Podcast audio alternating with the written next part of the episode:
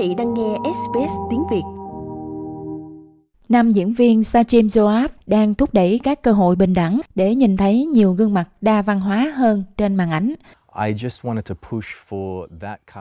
Tôi chỉ muốn thúc đẩy sự thay đổi ở Úc, đặc biệt là khi xem xét mức độ đa văn hóa của đất nước.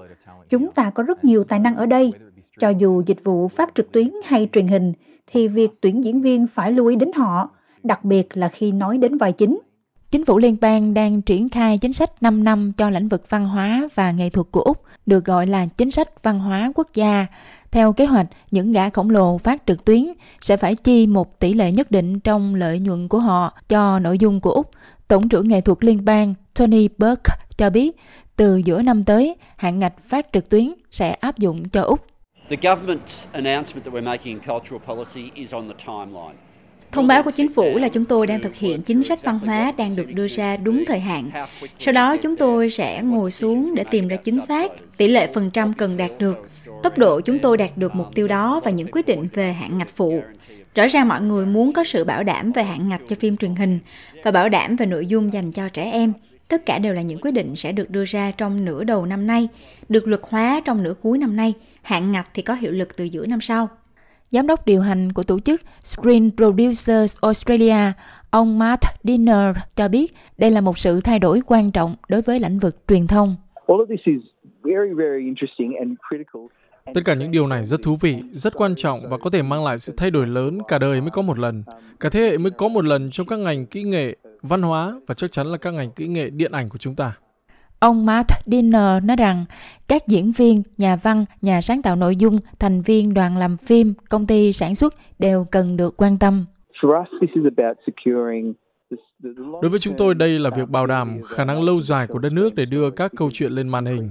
Vì ngày càng có nhiều người xem các dịch vụ trên các nền tảng phát trực tuyến mà vẫn chưa có quy định với các nền tảng đó.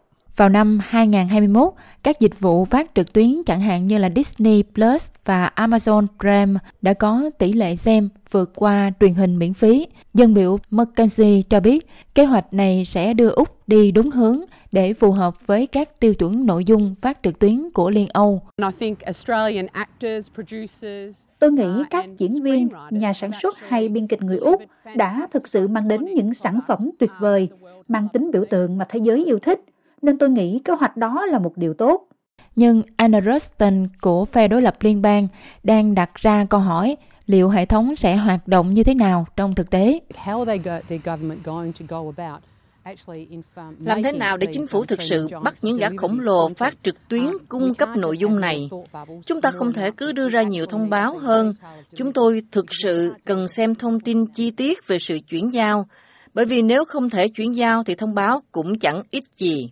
Hiện chưa rõ bao nhiêu phần trăm doanh thu của những gã khổng lồ phát trực tuyến sẽ được tái đầu tư tại Úc.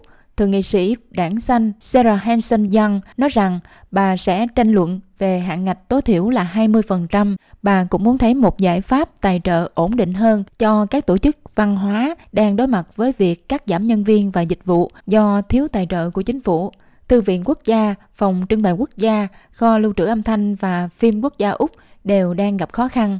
Thượng nghị sĩ Hanson Young cho biết tình hình của những người làm việc trong lĩnh vực nghệ thuật cũng cần được quan tâm.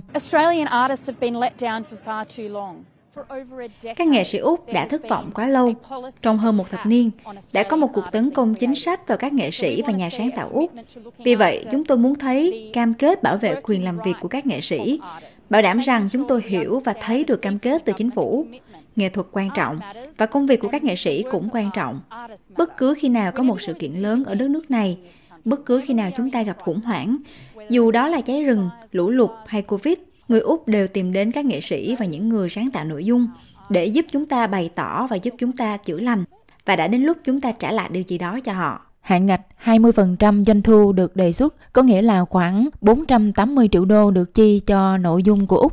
Luật về hạn ngạch nội dung của Úc dự kiến sẽ được đưa ra vào cuối năm nay.